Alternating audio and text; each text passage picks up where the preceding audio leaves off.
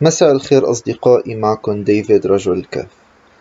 بالحلقة السابقة حكيت لكم آه، قصة نقل الفلسفة إلى اللغة العربية من اللغات السريانية واليونانية والهندية والفارسية. وحكيت لكم على أبرز الأعلام آه، اللي قاموا بهي الخطوة وحكينا على كتير تفاصيل وأسماء كتب وأشياء من هذا القبيل. بحلقة اليوم رح أبلش أحكي لكم على أول شخصية آه، فعلا آه، أدخلت أو ساهمت بإنشاء ما أصبح لاحقا الفلسفة في العالم الإسلامي وهو فيلسوف العرب الكندي. أتمنى لكم مشاهدة ممتعة ومفيدة وفي حال كنتوا آه، يعني تروا أن هذه الفيديوهات مفيدة أتمنى أن تدعموا هذه الفيديوهات بلايك وباشتراك في القناة كي نساهم في نشر هذه المعرفة للأشخاص الناطقين باللغة العربية.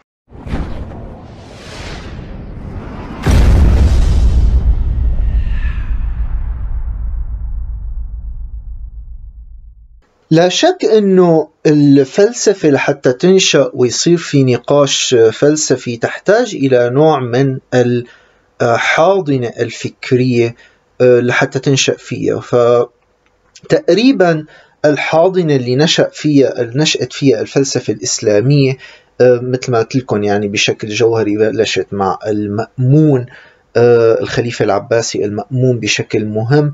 آه، طبعا نشأت ضمن حاضنة معتزلية ضمن حاضنة آه، فرقة المعتزلة يلي أسسها واصل ابن عطاء اللي توفى سنة 748 ميلادي اللي كان هو تلميذ للحسن البصري واللي هو شخصية بارزة طبعا بتاريخ الفقه والتصوف والفلسفة الدينية الإسلامية. لا شك آه، الحسن البصري لكن صار في خلاف ما بين الواصل ابن عطاء وأستاذه الحسن. آه، دار حول مسألة طرح هو طبعا الخوارج كانت عن موضوع المسلم اللي بيرتكب كبيرة. هل يجوز اعتباره مسلما مع بحق يعني كمسلم حقيقي على الرغم من إنه هو يرتكب كبائر؟ فكان جواب الخوارج بالنفي نفي قاطع تماما و واصل كان شايف واصل ابن عطاء كان شايف إنه لا مرتكب الكبيرة لازم يكون موجود ضمن منزلة متوسطة ما بين الكفر والإيمان. فهو حاول يثبت إنه هذا مسلم, مسلم آثم لكن آه، لأنه هو ارتكب كبيرة فهو بالفعل يعني فاسق. هو بالفعل فاسق لكن هو يبقى مسلم ولا يصبح كافرا. أكيد مو موضوعي أدخل بالمعتزلة وأدخل بهي الجدالات الدينية. أنا مو شغلتي هذا الموضوع أبدا. آه، لكن ممكن لكن أنا بدي أطرح بس الفكرة المعتزلية لأنه آه، هي ضمن نطاقها نشأة الفلسفة الإسلامية أو الفلسفة في العالم الإسلامي. فالمذهب الاعتزالي يعني مثل ما ذكروا بعض دعاة المعتزلة بأواخر القرن التاسع تقريبا آه، ذكر أنه المعتزلة تقريبا عندهم خمسة أصول أساسية هي العدالة والتوحيد والوعد والوعيد والمنزلة بين المنزلتين والأمر بالمعروف والنهي عن المنكر. هلا تقريبا العقائد الثلاثة يعني هن بيلزموا منطقيا عن قولهم بعدالة الله المطلقة أكيد. فبشكل عام يعني ممكن بعض المصادر يعني تقول إنه نظريات شيوخ المعتزلة بشكل عام بتدور حول صفتين أساسيتين من صفات الإلوهية هي العدالة والتوحيد أن الله هو واحد وأن الله هو عادل. وكل أفكار المعتزلة يعني تقريبا من حيث أفكار الإلهية عند شيوخ المعتزلة تنتج عن هدول الفكرتين. لكن ما بيهمني ابدا إني أحكي عن المعتزلة وهذا الموضوع بكفيني بس أقول وجودهم. آه، آه، الأساسي لأنه اللي أنا بيهمني أحكي عنه هو أول فيلسوف عربي أو الفيلسوف العربي الوحيد حقيقة ليسمى فيلسوف العرب وهو الكندي أبو يوسف يعقوب ابن إسحاق الكندي اللي هو من قبيلة كندا. من عرب الجنوب من بني قحطان من عرب الجنوب القبيلة اللي بينتسب لها الأمير الشاعر الشهير جدا أمرؤ القيس الملقب بالملك الضليل لأنه حاول يسترجع عرش كندا بعد ما اختال و... تم اغتيال والده. ما علينا. لكن الكندي هناك مشكلة بالكندي بتصنيفه مبدئيا الكندي وقت نشأ نشأ ضمن جو كان مشحون بتوتر عقائدي بسبب مشكلة خلق القرآن المشكلة المعروفة موضوع هل القرآن مخلوق ولا ولا لا. وسيطرة كان المذهب الاعتزال وسيطرة الشيوع مذهب التشيع شيوع مذهب التشيع. و الكندي كان مهتم بكثير من الأمور يعني بحسب ابن النديم نسب له 242 رسالة هن اسمهم كتب لكن هي عمليا رسائل وليسوا كتب رسائل ومقالات كانت يعني كتبها بشكل عام للخليفة. المعتصم وحتى في منهم كتبهم لابنه أحمد اللي تلمذ على إيديه. لكن بغض النظر لمين كتب الرسائل كاتب هو رسائل كتير بحسب ابن النديم وتبحث في أمور متنوعة من المنطق والفلسفة وال المنطق ما كتير اشتغل بالمنطق لكن شوي اشتغل على المنطق واشتغل على الفلسفة والحساب والموسيقى والفلك والهندسة والطب والتنجيم كان منجم كبير آه، بهذاك الوقت والكلام علم الكلام وعلم النفس والسياسات وطبيعة الأقانيم والتكهنات والكيمياء. فبسبب آه، اتساع هذا النشاط اللي عنده آه، كان في بعض المؤرخين مثل السجستاني اعتبروه هو عالم رياض عالم طبيعي وفي الرياضيات لأنه هو كان منجم كبير وكان مهتم جدا في الرياضيات والموسيقى وكان أدمج الرياضيات مع أو الموسيقى ضمن الرياضيات حسابات رياضية للموسيقى وكذا. فناس مثل المؤرخين مثل السجستاني اعتبروا آه، إنه هذا ماله فيلسوف. في ناس تانيين آه، اعتبروه ماله فيلسوف لأنه هو كان ميال بشكل كبير إلى المذهب الاعتزالي وإلى المتكلمين. في آه، اعلائه للنص الديني على أي تفلسف كان يلجأ مثلا إلى الاستشهاد بالقرآن دائما كان يلجأ إلى تأويل القرآن. في له رسائل كثيره كانت تدعم الفكر الديني مثل رسالته في الفلسفة الأولى ورسالة في الإبانة عن سجود الجرم الأقصى وطاعته لله عز وجل رسالة في الإبانة عن العلة الفاعلة القريبة للكون والفساد. دول رسائل بعتهم كان بوقتها للخليفة المعتصم. فكان من رواد الحركة الكلامية اللي آه، وكان ضمن يعني من صميم التيار الكلامي اللي اقترن مع شيوخ المعتزلة. بهذاك الوقت. فكان بالنسبة له يعني كان عم يعقلن النصوص الدينية وليس يدرس الفلسفة بشكل أساسي ويقول بعدين أنه هل هي الفلسفة تتوافق مع النص الديني ولا لا.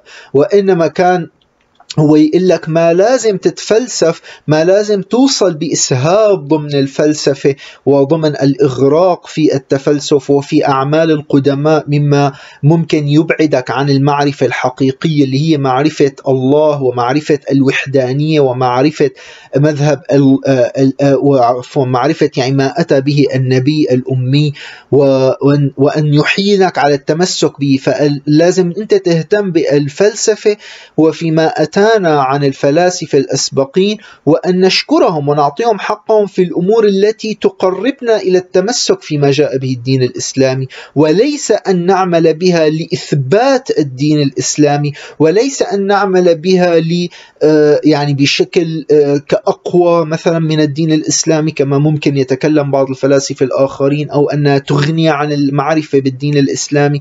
وهذا كان أحد هذا كان سبب أساسي لأنه كثير من الناس قالوا إنه لا يا أخي هذا شخص متكلم وليس فيلسوف لأنه لا, لا هو كتب أعمال فلسفية.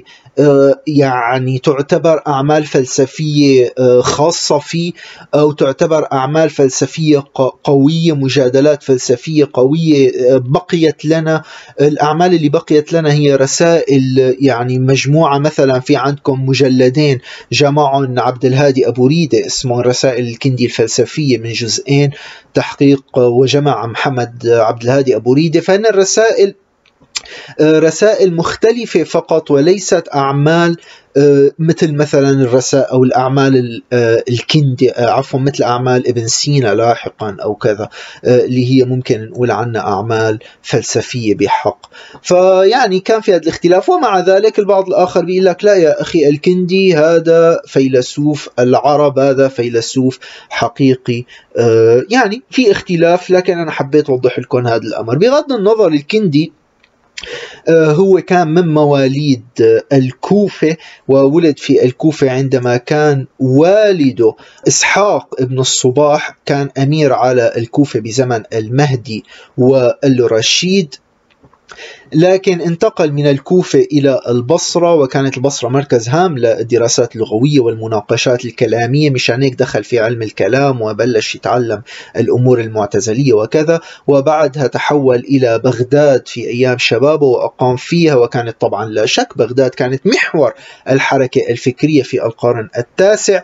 وهنيك حظي الكندي برعاية آه، ثلاثة من الخلفاء العباسيين اللي هن المأمون بمدة تقريبا تقريبا 20 سنة من 813 ل 833 وإجا بعده المعتصم من 833 ل 842 وبعده الواثق من 842 لل 847 اللي مثل ما قلت لكم من قبل كانوا هدول ثلاث أهم ثلاث خلفاء آه، كانوا مهتمين في فكر الفلسفي واهتمامهم بالترجمة وكذا وكانت قمة الترجمة كانت بأيامهم آه، وكانوا طبعا راعين أكبر راعين لمذهب الاعتزال وكانوا هن السبب الأساسي بشيوع مذهب الاعتزال ولا شك المأمون بشكل أساسي العشرين سنة اللي حكم فيها.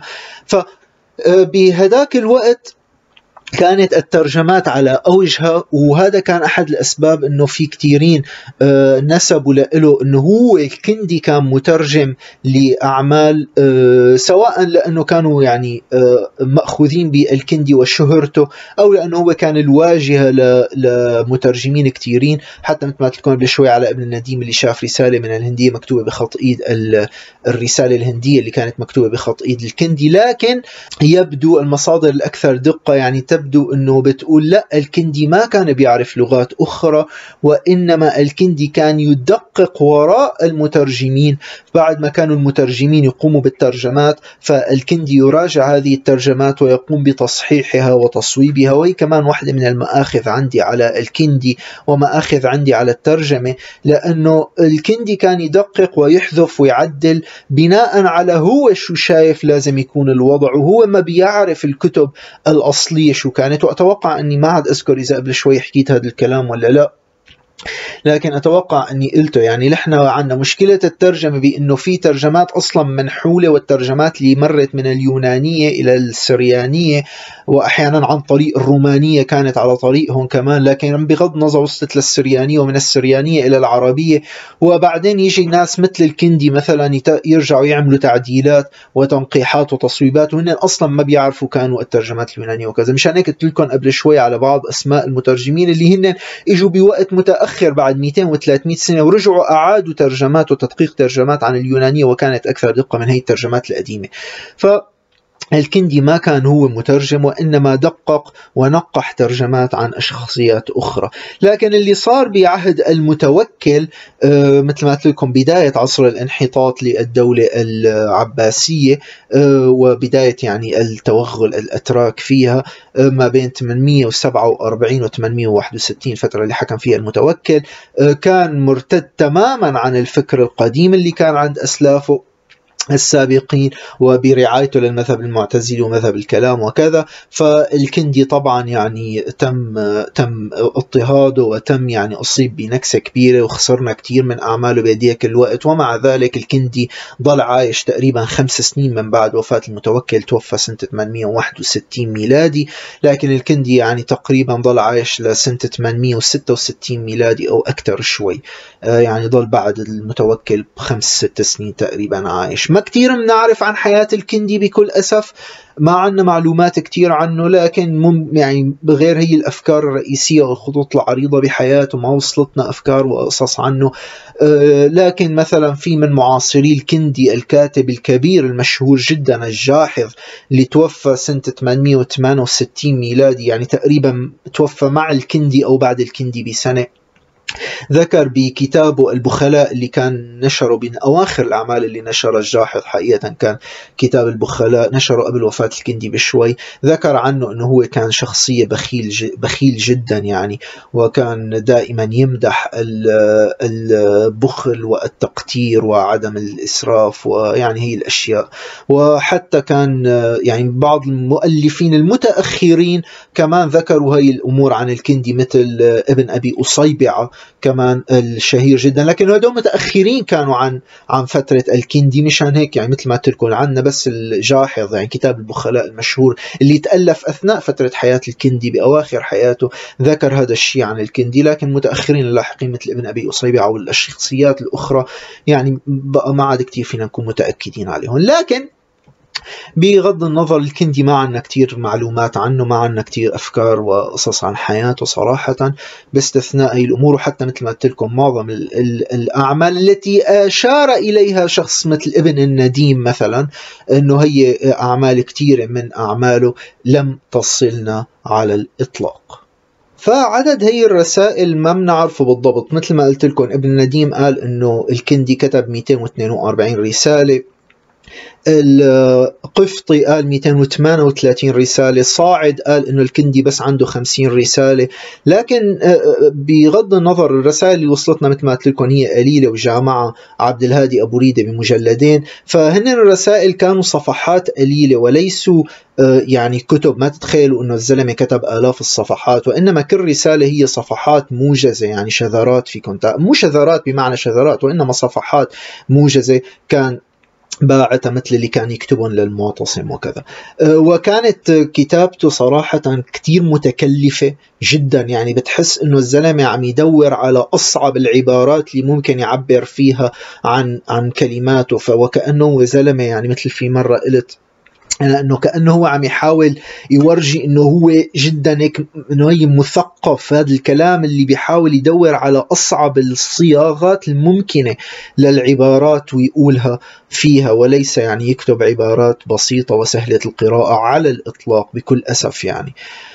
حتى أنا آه، في كثير من أعماله صراحة آه، قريتها باللغة الإنجليزية لحتى لحتى أفهم. فكنت أقراها بالإنجليزية أقرأ الترجمة بالإنجليزية وبالعربية بنفس الوقت بس لأفهم عليه إنه أنت شو قصدك بهي ال آه، يعني بهدول الجمل اللي أنت عم تقولها. لأنه هو يعني من الطريف بالأمر انه هو كان كتير مهتم بموضوع تعريف وتحديد معاني الألفاظ الفلسفية. يعني هو بالنسبة له تحديد معاني الألفاظ آه، كان هذا بداية يعني دراسة الفلسفة. فهو بيقول لك لحتى تدرس الفلسفه أول شيء لازم تدرس تحديد معاني الألفاظ وبعدين تدرس الرياضيات لأنه هي مقدمة ضرورية للتفلسف وبعدين لازم تدرس كتب أرسطو لحتى تعرف أصول المسائل يعني الفلسفية. وهو بيشوف شغلة لطيفة بالمناسبة إنه آه، اللي بيقول إنه الفلسفة ما لا موجودة أو اللي بينكر الفلسفة هو بيوقع بتناقض لأنه اللي بينكر الفلسفة هو لازم يقيم دليل أو حجة على رأيه بإنكار الفلسفة. وهو لحتى يحط حجة لينكر فيها الفلسفة فهو بيكون عم يتفلسف عمليا. فهو بيكون عم يستند بالموضوع اللي عم ينكره للموضوع اللي عم ينكره نفسه.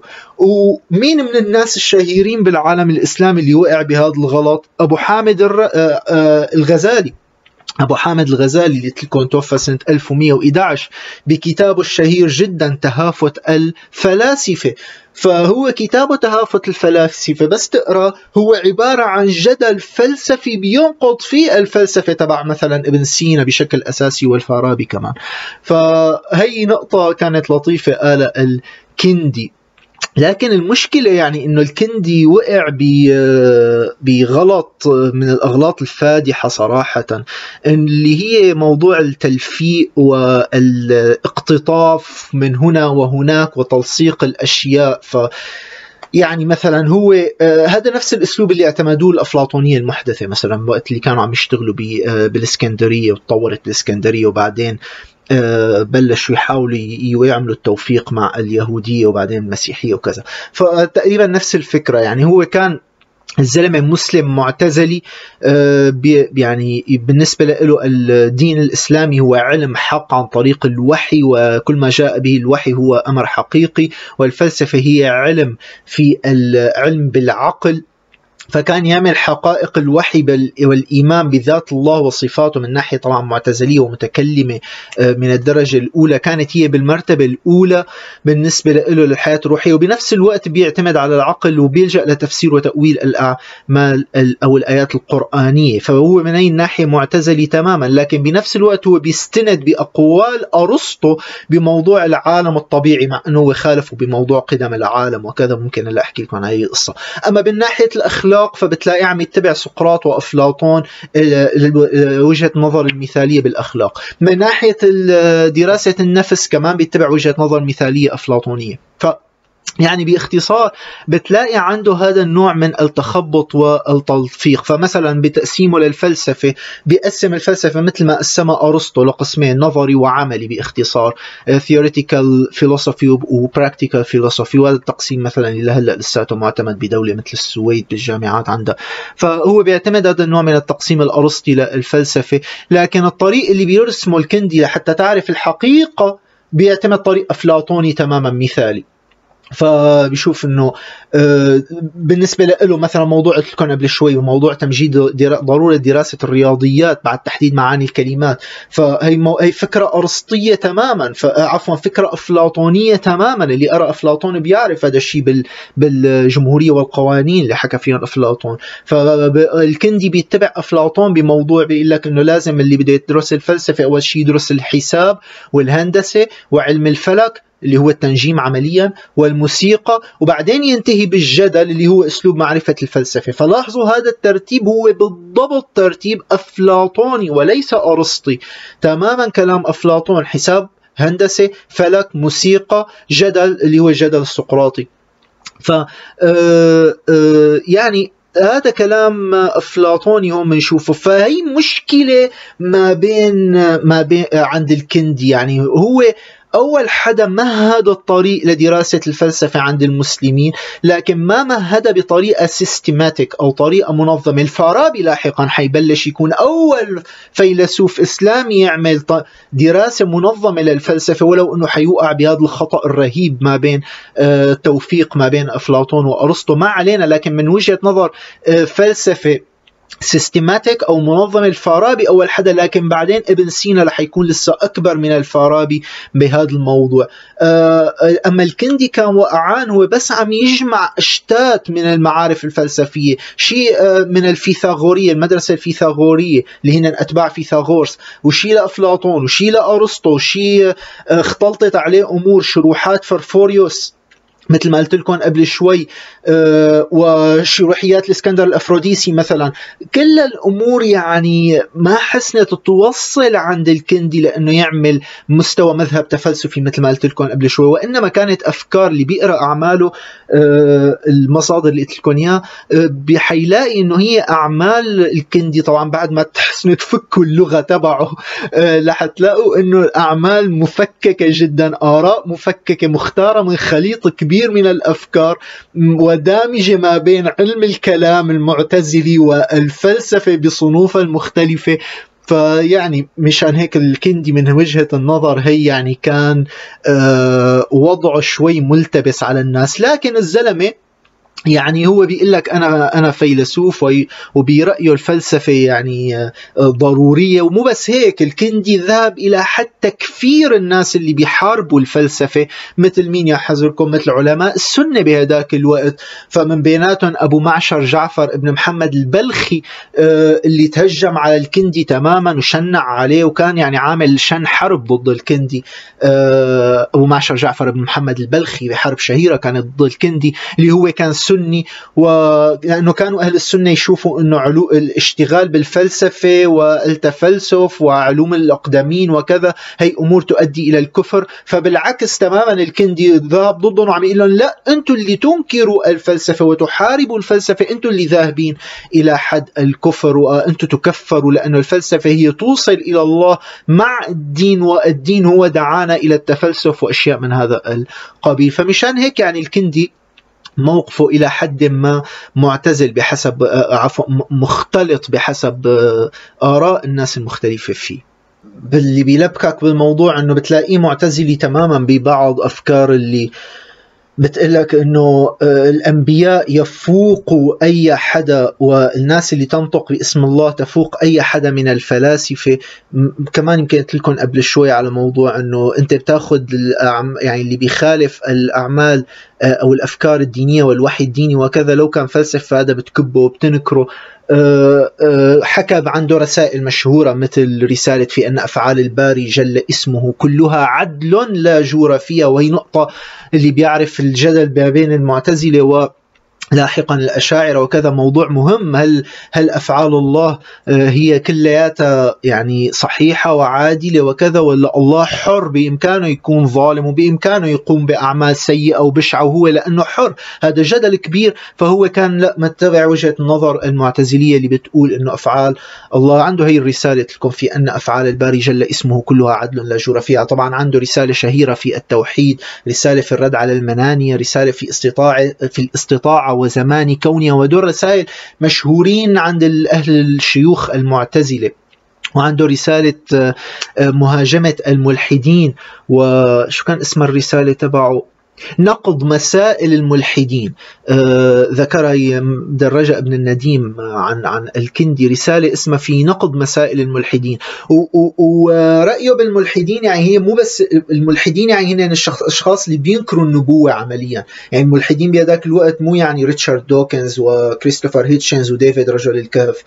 وإنما قصده فيهم الناس اللي هي تنكر الناس الماديين الناس اللي بيسمون الدهريين بتعريفات آه، ال ال يعني المتكلمين بيسمون الدهريين الناس المعنويين مثلا بهذاك الوقت وإلى آخره.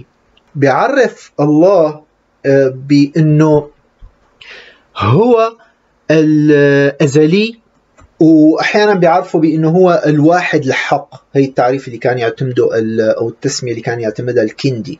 آه، الواحد الحق الذي لا يمكن تصور عدمه أو وجوده عن علة غير ذاته.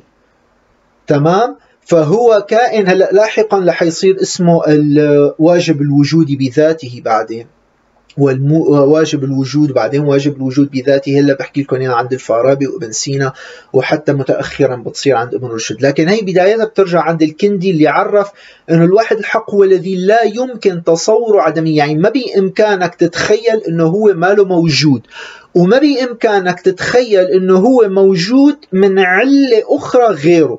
هو نفسه أوجد نفسه بطريقة لازم يكون موجود فيها. مثل ما عم له لاحقا حصير هذا التعريف حيتطور ليصير هو واجب الوجود بذاته بعدين عند الفلاسفة اللاحقين.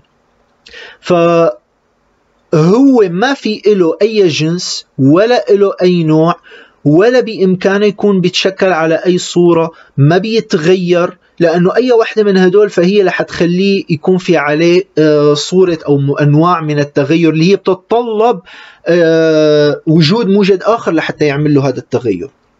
فمثلا آه، ليش هذا الله لازم يكون أو خالق الكون لازم يكون واحد بجادل الكندي لأنه إذا بده يكون أكثر من واحد إذا كان مركب ففي شيء بده يضمن هذا التركيب لحتى يجتمع هذا التركيب ويعطي قرار واحد في خلق الكون. فهي مجادلة عند الكندي بتقول إنه ليش الله يكون واحد. أو موضوع أنه الله إذا كانوا أكثر من واحد وبالتالي هالأكثر من واحد هدول إذا كانوا بدهم يختلفوا برأي معين فهن ما رح يكونوا تعريفا الله نفسه لأنه الله ما لازم يكون في إمكانية لأنه هو يخالف آه، يخالف نفسه. فهن لازم يكونوا بالنتيجة واحد وإلا حترجع لارتداد لا نهائي. وارتداد لا نهائي هذا عند آه، الكندي يعني بالنسبة له أهم عامل خليني أقول بتفسيراته لوجود الله. لأنه الكندي آه، باختصار هو بيعمل أربع تفسيرات لوجود الله. يعني فينا نختصر تفسيراته لوجود الله بأربع تفسيرات.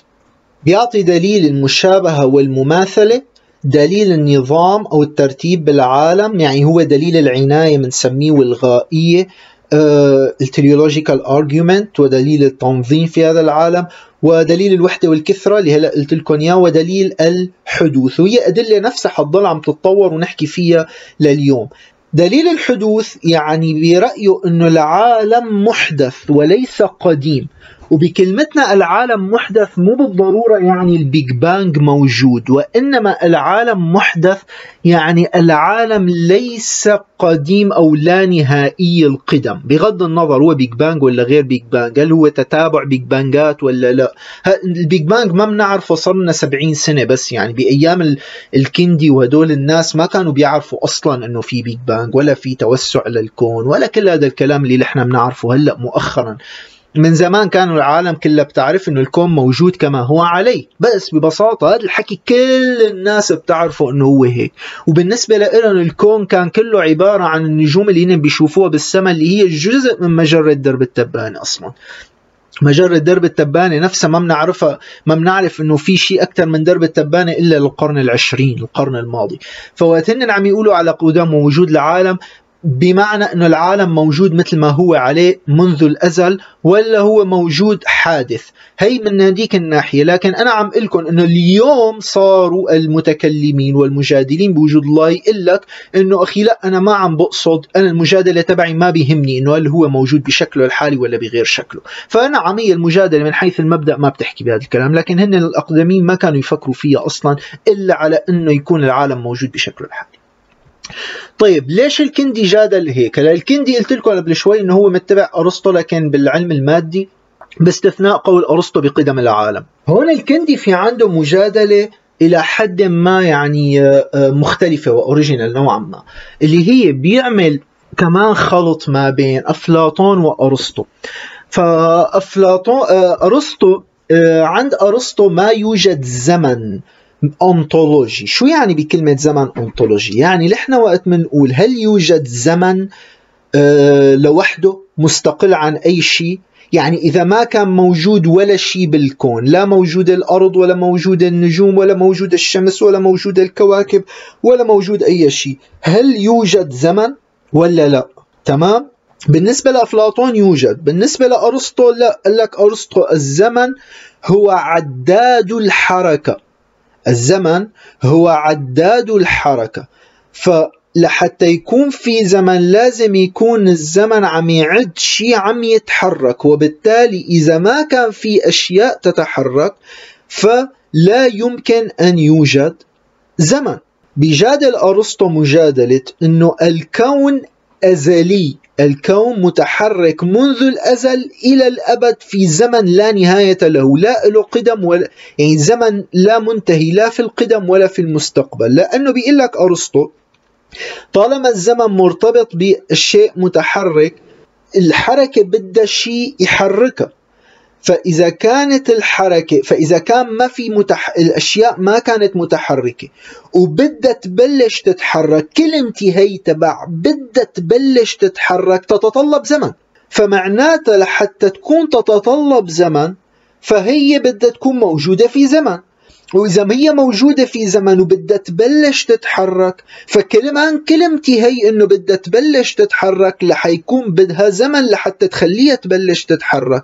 فإذا كل حركة في إلها حركة بتسبقها لحتى تخلي هي الحركة تكون موجودة فمعناتها هذا الزمن رح أضطر إني أرجع إلى اللا نهاية بأن تبلش الحركة تكون متقدمة. إلى اللانية لأنه كل ما تخيلت حركة عم توجد ففي حركة بدها تكون قبلها لحتى تسمح لهي الحركة أو تحرك هي الحركة تكون موجودة.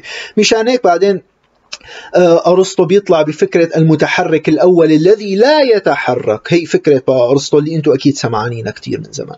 انه هو المحرك الأول أصلا ما بيتحرك هو بيفيض هي نظرية الفيض بعدين اللي حتصير عند المسلمين. نظر بيفيض بحركته بيفيض بوجوده مثل ما الشمس بتشع أو بهذا المثال بيحكوه لاحقا. هاني بيجي لكم عليه بعد شوي. إنه بيفيض مثل الشمس اللي هي بتعطي ال آه، آه، الضوء تبعها. بشكل بضرورته الحتمية لحيعطي هي الحركة اللي هي حركة أزلية الأزل لأنه في حال بدنا نقول هو حيعطي هي الحركة بزمن معين فكلمته لأنه يبلش يعطي الحركة حيتطلب بتقهقر لا نهائي. فباختصار أرسطو بيقول أنه ما بإمكانه يكون في تقدم أو تأخر إلا إذا في زمن وما بيكون في زمن إلا إذا في حركة. فإذا كان الزمن هو عداد الحركة أو هو كان حركة عمليا ف ما فبما أنه الزمن قديم فكمان حركة لازم تكون قديمة. فهون بيكون عم يرد أرسطو على أفلاطون فأرسطو بيرد على أفلاطون لأنه أفلاطون بيقول بحدوث الزمن مع حدوث العالم بعكس أرسطو. فبيقول له أرسطو إذا كان لا يمكن أن يوجد الزمن ولا أن يدرك إلا بالآن لحظة الآن.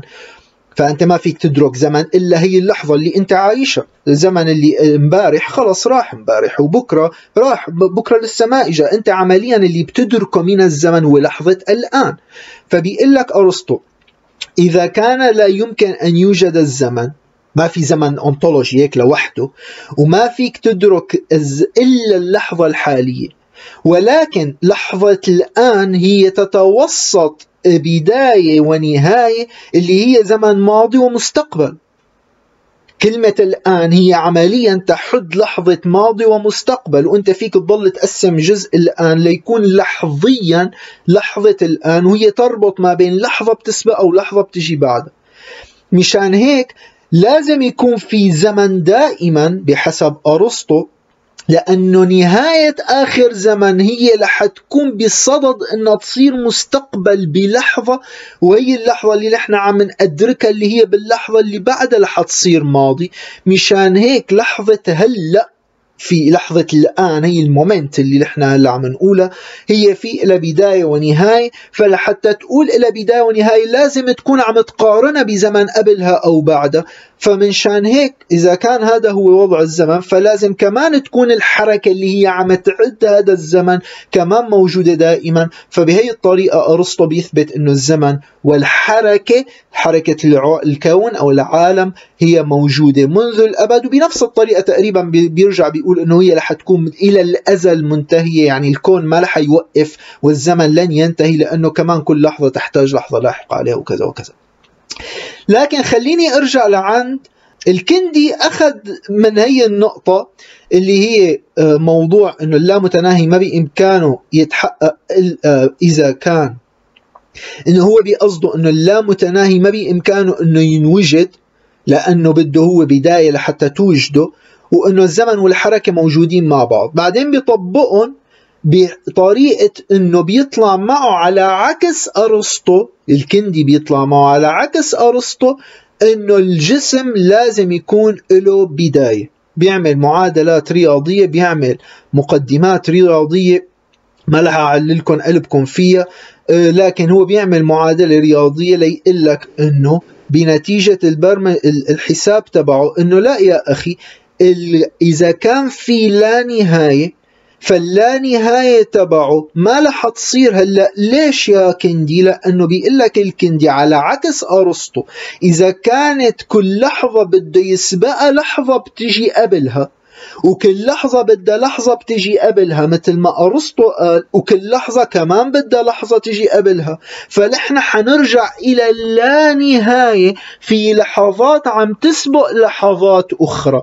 وإذا بدنا نضل عم نرجع للانهاية ونحن عم ندور على لحظة بتسبق اللحظة اللي قبلها فمستحيل نوصل للحظة اللي هي حتبلش تعمل شرارة الانطلاق للحظات اللي حتبلش تجي ورا بعضها وتخلي العالم يكون. فإذا العالم مثل ما قال أرسطو بقصد بالعالم يعني العالم يكون الأزلي لا نهائي والزمن معه يكون أزلي لا نهائي بما أنه هن رابطينهم مع بعض الكندي وأرسطو على حد سواء. لكن الكندي ما بيقبل بأزلية أرسطو لأنه مثل لأنه بديهيا الكون بالنسبة للدين الإسلامي هو موجود في فعل خلق. الله خلق الكون. خلقه لا من شيء. ما كان في شيء الكون أزلي. فمشان هي النقطة بيقول الكندي لا يا حبيبي ما فيني أرجع مثل أرسطو وأقول لا نهاية لا نهاية لا نهاية لأنه إذا كل لحظة بتسبق لحظة فنحن ما رح يكون في لحظة هلأ لأنه نحن عم ندور على اللحظة اللي بدها تشعل شرارة الحركة الأولى. لهذا السبب لأنه يستحيل أنه نحن نرجع إلى اللانهاية عم ندور على على لحظة شرارة أولى لتنطلق الحركة في هذا الكون فلا بد ويتحتم أنه نحن نقول يجب أن يكون هناك لحظة بداية لهذا الكون ولحظة البداية هي لحظة الكون التي الله خلق هذا الكون فيها كما ورد في الدين الإسلامي على عكس أرسطو. انتبهتوا على المجادلة كيف هو عكسها اعتمد أرسطو لكن عكس أرسطو. أخذ مجادلتين مع بعض. دمجهم سوا. فطلع بمجادلة أرسطية أفلاطونية النتيجة متوافقة بالمية مية مع تعليم الدين الإسلامي وهي الحجة نفسها اللي لليوم تكرر وبينحكى فيها آه، موضوع مثلا مثال المثال الشهير اللي يستعمل في الدليل على وجود الله اللي هو مثال الضابط اللي هو بده يعطي أمر للجندي بأنه هو يقتل آه، أسير أو يحرر أسير كيف ما بدك تعمل المجادلة أنه في جندي بده يقتل أسير أو يعطي أمر بإطلاق سراح الأسير أو بده يعطي أمر بإطلاق النار على هذا الأسير لكن هذا الجندي هو يحتاج آه، إلى انه يأخذ أمر من القائد اللي اعلى منه. والقائد اللي اعلى منه بده يحتاج يأخذ أمر من القائد اللي اعلى منه. والقائد اللي اعلى منه بده يحتاج يأخذ أمر من القائد اللي اعلى منه. فبيقولوا لك إذا كان استمرار هي القصة إذا كل قائد بالجيش في قائد أعلى منه وكل قائد بالجيش في قائد أعلى منه إلى اللانهاية فرح نضل عم نستنى الأمر لنوصل لأعلى أعلى قائد. بس نحن ما حنوصل لأعلى أعلى قائد لأنه ما في أعلى قائد. امتداد القادة اللي هن أعلى من بعض يمتد إلى اللانهاية وبالتالي مستحيل الجندي اللي هو بده يعطي أمر لأنه يحرر السجين هذا أو إنه يقتل هذا السجين. مستحيل يأخذ هذا الأمر لأنه هو عم يستنى وحيضل عم يستنى للا نهايه لأنه ما في نهاية لتوصل لقائد أعلى. يعطينا الأمر إنه نقتل فيها هذا الأسير أو نحرر هذا الأسير. لهذا السبب يقولوا لك يستحيل وجود اللا نهاية. تقريبا هي نفس الفكرة تبع تبع الكندي لكن آه، تطورت بهذا الشكل اليوم يجادل فيها. فهي النقطة تبع الكندي اللي هو الكندي تقريبا بيعتمد هي المجادلة تقريبا لحتى يثبت وجود الله بأكثر من طريقة. فبيقول لك لو ما كان في بداية للكون كما ورد بالدين الإسلامي على عكس أرسطو فما رح يكون في لحظة الآن. هي اللحظة اللي نحن موجودين فيها. ما رح تكون موجودة لكن الكون موجود وأنا موجود وفي هي اللحظة اللي أنا عم بتفلسف فيها عليكم معناتها بالضرورة في لحظة بداية لوجود الله. ومع ذلك برهان الحدوث هذا هو ما له برهان آه، للكندي يعني. هذا البرهان بالعكس نفسه هذا البرهان اللي اجتمع عليه آه، الكندي وبيعتمدوه المتكلمين العرب لليوم. يعني على ما يبدو بيرجع للشارح ولاهوتي إسكندراني اسمه فيلوبولوس أو يحيى أو مشهور باسم يحيى النحوي اللي هو آخر مناصري فكرة الخلق والعدم اللي هي قبل آه، يعني سامية الأصل قبل الإسلام اللي عارض فيها المذهب الإغريقي والهيليني القائل بأزلية الكون مثل ما شرحه أرسطو وبرقلوس. وردود فيلوبونوس هاد على برقس وأرسطو كانت شائعة عند العرب. وعلى ما يبدو أنه نشر أفكاره اللاهوتية هي أقرانه من المؤلفين اللي قالوا بالطبيعة الواحدة اللي اشتغلوا على نقل المؤلفات الفلسفية واللاهوتية إلى السريانية والعربية.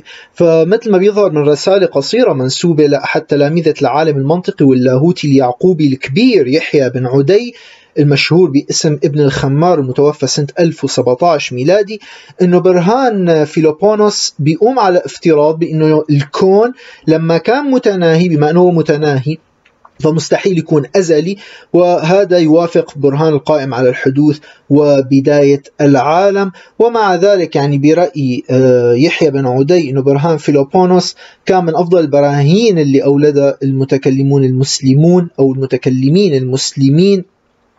فبرهان يعني آه، مقدمة خليني أقول جدلية. يعني أنت وقت عم تجادل بمشكلة أنه هل العالم مخلوق ولا غير مخلوق؟ هي النقطة بأنه هل في حدوث ولا لا؟ هل في خلق ولا لا؟ هي هون الجدل الم... النقطة الجوهرية. يعني هي موضوع مجادلة كلامية أكثر ما تكون. فلتحل موضوع أنه هل الكون مخلوق ولا لا؟ هل هو م... آ... آ... آ... مخلوق ومحدث وبالتالي هو يحداش محدث ولا لا؟ هون اضطر الكندي مثلا والآخرين يطلعوا لك بمجادلة ثانية اللي هي مجادلة العناية أو مجادلة ال teleological argument أو المجادلة الغائية اللي هي بتقول لك إنه الكون موجود بطريقة بحسب الكندي وطبعا لليوم تؤخذ يعني هي قصة الحجة الغائية. هي ما هي من صناعة الكندي؟ مثل ما عم أقول هلأ والكندي استخدمها ولليوم يستخدموها برددوها المتكلمين لحتى يحلوا لك مشكلة إنه طيب هل العالم موجود ولا لأ؟ وهل هناك هناك محدث للعالم لأنه يا أخي ممكن يكون أحدث صدفة يا أخي. ليش أنت عم تقول لي إنه احدثه حدا قرر يحدثه مثل ما بالدين الإسلامي موجود؟ ليش في حدا قرر يحدث العالم؟ يا أخي أوكي أنا معك العالم غير قديم وغير أزلي واللي بدك يا والعالم أحدث يا عم الكندي والعالم أحدث يا يا فلان ويا فلان.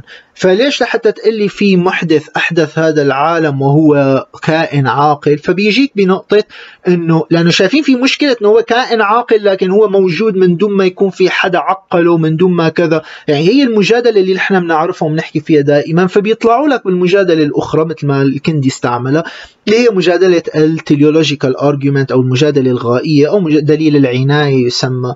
دليل العناية آه، اللي بيقول لك إنه العالم مصمم من الواضح إنه العالم مصمم لنا كي نوجد فيه. من الواضح إن العالم مصمم لنا كي نوجد فيه.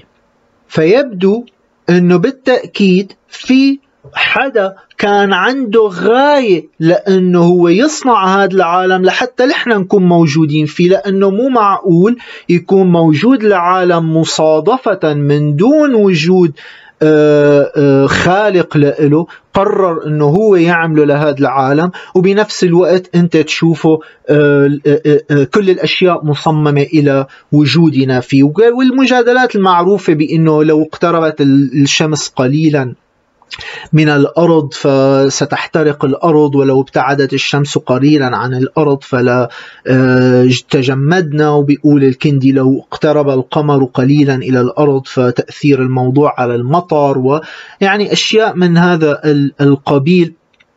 فبيصير بيجادل بكل هي التفاصيل الممكنة. بيقول برسالته أن في الظاهرات للحواس أظهر الله لك الخفيات لأوضح الدلالة على تدبير مدبر أول أعني مدبرا لكل مدبر وفاعلا لكل فاعل ومكونا لكل مكون وأولا لكل أول وعلة لكل علة لمن كانت حواسه الآلية موصولة بأضواء عقله وكانت مطالبه وجدان الحق وخواصه الحق وغرضه الاستناد للحق واستنباطه والحكم عليه والمزكى عنده في أمر في كل أمر شجر بينه وبين نفسه العقل فإن من, فإن من كان كذلك انتهت عن الأبصار نفسه سجوف سدف الجهل وعافت نفسه مشارب عكر العجب وأنفت من ركاكة معالج الفخر واستوحشت من تولج ظلمات الجبهات وبلا بلا بلا بلا بلا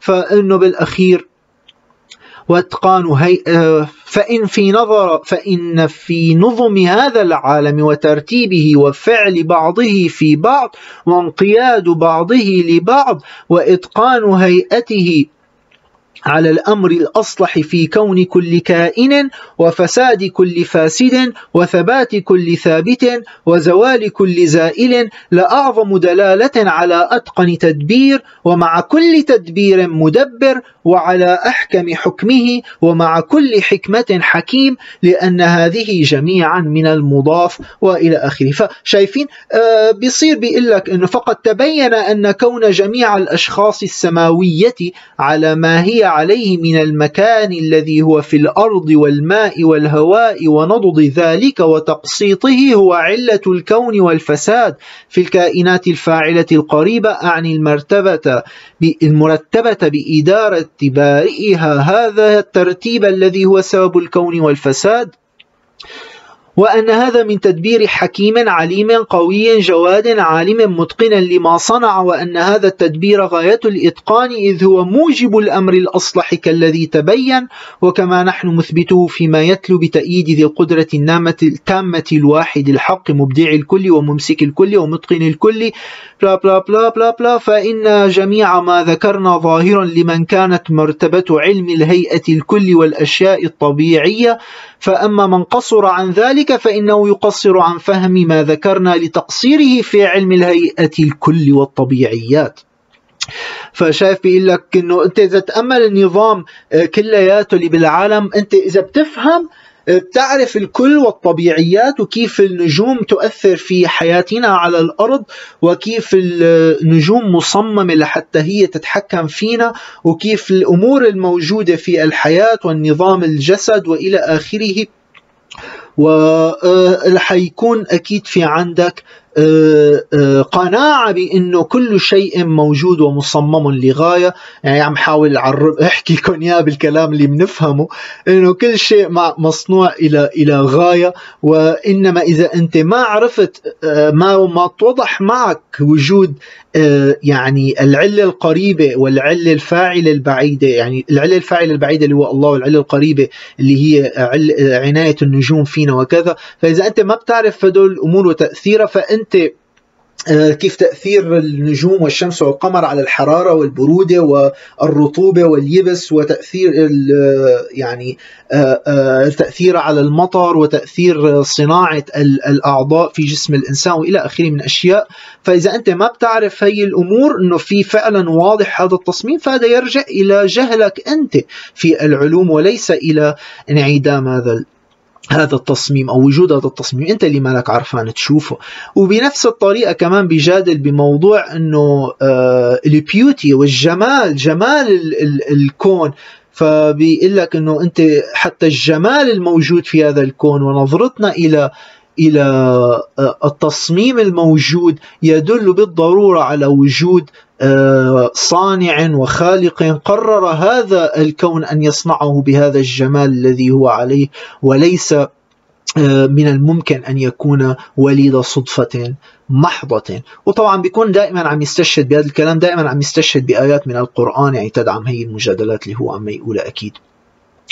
لكن لما حضيع الوقت ونحكي كل كل هي التفاصيل بالأمر. ف يعني كمان عنده مجادلة أخرى بيقولها مجادلة تشبيه جسم الإنسان بال آه، الكون. فبيقول لك مثل ما نحن بنعرف إنه في روح موجودة ضمن الإنسان وهي الروح نحن ما بنشوفها لكن نحن بنشوف أثرها في حركة الإنسان وبنشوف أثرها في نشاط الإنسان.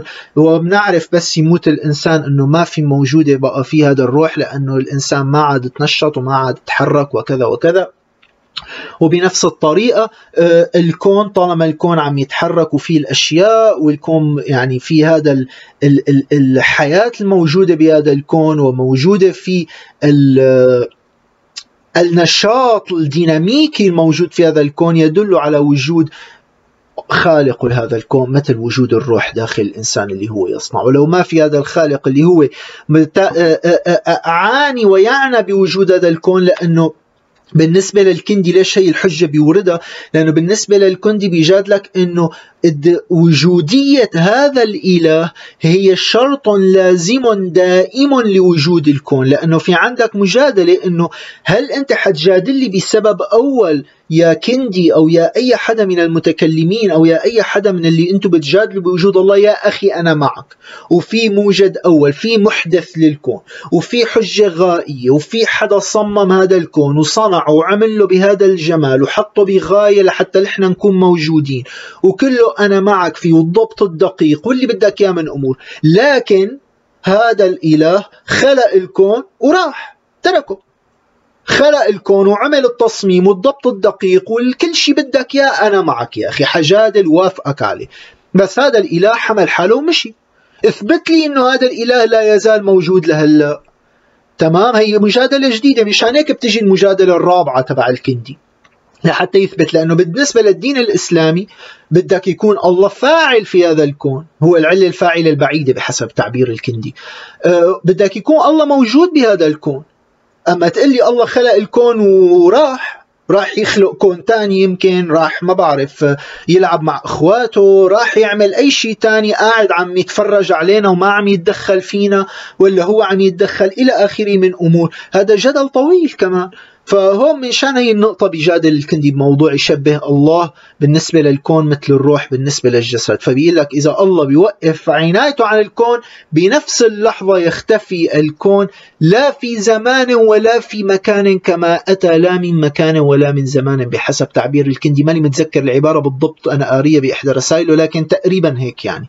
إنه بيقول لك باللحظة اللي بيوقف عناية الله بهذا الكون تماما مثل الموت بيصير. أو الكون بيختفي لا في زمان ولا في مكان كما أتى لا من زمان ولا من مكان. الكندي كان يعتبر أنه التنجيم هو علم أصيل مثل ما قلت لكم كانوا الخلفاء بذاك الوقت آه، ما ياخذوا قرارات إلا لحتى يستشيروا المنجمين فيها وكذا. فالكندي كان عنده عدة مؤلفات بموضوع التنجيم. أه والله نسيت إذا ذكرت لكم أسماء مؤلفاته قبل شوي ولا لا. أنا عم بحكي كثير صار لي زمان. فمهم له كثير مؤلفات بيألف بالتنجيم والفلك وتأثير النجوم على الأرض وله كثير تفصيلات بهذا الأمر. كيف النجوم بتأثر على الأرض؟ وبالنسبة له النجوم آه وبالنجوم نقصد فيها يعني الأفلاك اللي نحن بنشوفها بالسماء عرفتوا؟ يعني مو موضوع ال ال ال ال يعني نجوم مثل ما أنتم بتفهموا اليوم في سوبر نوفا وأشياء وكذا. قصده الكواكب أجرام سماوية بسموها آه، أو أفلاك سماوية أو كذا. فبالنسبة له حتى بيجادل إنه هي الكواكب هي واعية تماما وهي تحس وهي وسيط ما بيننا وما بين الإله. وهي ما لها فكرة كندية ابدا وإنما هي فكرة آه، أرسطية. قديمة في العالم يقسم إلى العالم ما فوق القمر والعالم ما تحت القمر ونحن عايشين بالعالم ما تحت القمر والأفلاك عايشة بالعالم ما فوق القمر واللي فيكم دارس الميثولوجيا اليونانية فبيعرف أنه كل الكواكب اللي موجودة أسماء الكواكب هي أسماء الآلهة اليونانية وبالتالي بالنسبة لليونان كانوا هدول الكواكب هن مجمع الآلهة المختلفين وحتى بالتراث السومري والبابلي في أسماء للكواكب بأسماء الآلهة اللي كانت معروفة. فهي فكرة كتير قديمة والفكرة بتضل موجودة عند الكندي والكندي بيعتبر أنه الله هو العلة الفاعلة البعيدة والأجرام السماوية هي العلة الفاعلة القريبة وبصير بيحاول يجاد برسائله على موضوع أنه هي الأجرام هي حية وهي الأجرام آه، واعية تماما وقابلة للحس وللحركة لكن في بدنا نميز ما بين القوى الحسية اللي هي وجدت من أجل النمو والقوى الحسية اللي هي وجدت لشيء أشرف وأسمى من ذلك بحسب الكندي. فبيقول لك الذوق والشم واللمس هي أمور تعين مباشرة على كسب القوت القوت يعني الأكل وكذا والحياة ونمو الحيوان. لكن الأجرام السماوية لا تنمو مثل الحيوانات لذلك هي غنية في غنى عن هذه القوى الثلاث اللي هي الشم والذوق واللمس. لكن ما بتستغني عن القوى الحسية اللي هي أكثر رقيا أو علوية من القوى اللي هي ضرورية لبقاء ونمو الحيوان واللي هي قوتي السمع والبصر اللي هن يوجدوا لتحصيل المعرفة والفضيلة. ولهذا السبب لا غنى عن الأجرام عنهما للأجرام السماوية. فبالنسبة للكندي الأجرام السماوية هي آه، ترى وتسمع لكنها لا تتذوق ولا تشم ولا تملك حاسة اللمسية تعيش وتحس وترى وتسمع. وبيصير بعنده مجادلة إنه ليش هي كائنات عاقلة آه، وليش آه، هي بت بتسمع وبتبصر فبيقول لك إنه لأنه المخلوقات الناطقة أشرف من المخلوقات غير الناطقة. اذا الأجرام السماوية لو كانت غير ناطقة لكانت أقل شرفا من الإنسان. وبما أنه الأجرام السماوية قريب هي السبب القريب لوجودنا وفقا لقضاء الله بحسب تعبير الكندي فكان حتم السبب لكوننا ناطقين فالنطق هو ماهيتنا فهي أكيد لازم تكون ناطقة لحتى نحن نكون ناطقين فلو هي ما كانت ناطقة لاستحال أنه تكون هي السبب بأنه نحن نكون ناطقين سواء كانت هذا الشيء إرادي ولا غير إرادي لأنه هون بيكون معلق مع منصة أرسطو بأنه هل هي بإرادتها عم تعمل هذا الأمر ولا هي بشكل لا إرادي مثل ضوء الشمس؟ يعني من دون إرادة الشمس بتعطينا ضوء. فهون كمان هي نقطة. فباختصار بعنده هي المجادلة الغريبة الشكل بأنه هو بيدلل بالنتيجة على أنه النجوم هي آه، أو الأجرام السماوية هي بتحس وهي هي تسمع وتب. وبهذا السبب التنجيم بالمناسبة كان علم أصيل يعني بالنسبة للكندي وبالنسبة للمعاصرين تبعه بهذيك الفترة. لأنه خلق يعني إذا النجوم والكواكب آه، الأجرام السماوية بشكل عام آه، عندها القدرة وهي خلقتنا وهي تؤثر بحياتنا وهي بتسمع وهي بتحكي. آه، معناتها يا أخي أكيد أنا فيني أستمد منها أكيد يعني هي ما عادت مجرد مجرد زينة في السماء. يعني فمشان هذا السبب كان بوجود هي العقلية كان مفهوم علم التنجيم عندهم على أنه هو علم أصيل وعلم وعلم مهم. رح أختم كلامي عن الكندي لأنه حسيت حالي عم بحكي صرت بقى بكلامه عن المراتب السماوية واجرام الاجرام السماوية وما بدي كتير استفيض لأنه تفاصيل حتصير معتة وما مهمة. لكن حاختم كلامي عنه بحديثي عن اثره الوحيد بالأخلاق وهي آه، يعني رسالة وصلتنا وحيدة اسمها الحيلة لدفع الأحزان. ما لا رسالة فريدة من نوعها لأنه كان يعني كتب آه، مثلها باللغة العربية كان لها تأثير كانت يعني آه، لها تأثير بتاريخ الأخلاقي اللاحق بالفكر الإسلامي حقيقة. لكن ما لا أصيلة للكندي يعني بنلاقي فيها آراء الرواقيين آه، ومنلاقي بالمناسبة كمان يعني آه، كان سقراط اللي شخصيته بنلاقيها ملتبسة بالمصادر العربية كمان نفس مصيبة الالتباس واختلاط المسمى النسب والنحل. آه، فمثال سقراط أحيانا كان يلتبس بالمصادر العربية بشخصية معلم أخلاقي كتير كبير يوناني وهو آه، ديوجينس الكلبي. منلاقي آه، سقراط ولو أنه تعاليمه أحيانا كانت هي تعاليم ديوجينيس الكلبي آه، تنسب بالمصادر العربية. كان هو أكثر شخصية أخلاقية وأثرت في الفكر الأخلاقي العربي. يعني من الكندي إلى الرازي إلى إخوان الصفا كلياتهم. كان سقراط عندهم هو مثال الخلق السامي. ف آه، آه، حأنتقل بما أني بلشت أذكر الرازي وكذا. لكن قبل ما أروح للرازي وأخوان الصفا ودول العالم لازم أحكي على بعض الشخصيات الأخرى. فالفلاسفة اللي إجوا بعد الكندي يعني تأثروا كثيرا في الحركة التي قام بها الكندي.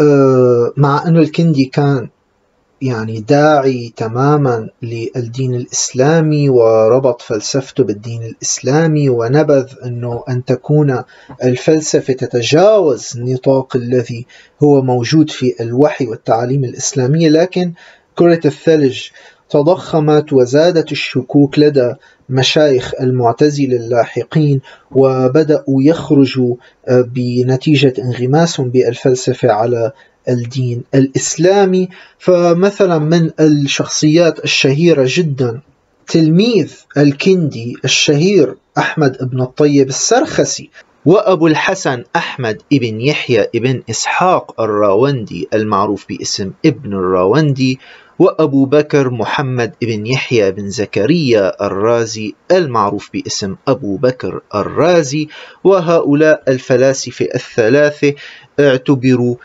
من المهرطقين واعتبروا من أشد الفلاسفة الملحدين في التاريخ الإسلامي وهم على التوالي يعني السرخسي ثم يأتي ابن الراوندي كان أشد هرطقة وإلحادا منه وأبو بكر الرازي يعتبر أكبر فيلسوف ملحد في تاريخ الفلسفة في العالم الإسلامي. وهدول الفلاسفة الثلاثة رح يكونوا موضوع حديثي في الحلقة القادمة. فأتمنى تعملوا لايك للفيديو تفعلوا آه، جرس الإشعارات بعد ما تعملوا اشتراك في القناة كي يصلكم إشعار وتتابعوا الفيديو القادم اللي رح يكون عن هي الشخصيات الكبيرة الملحدة في تاريخ الفلسفة في العالم الإسلامي. تصبحون على خير.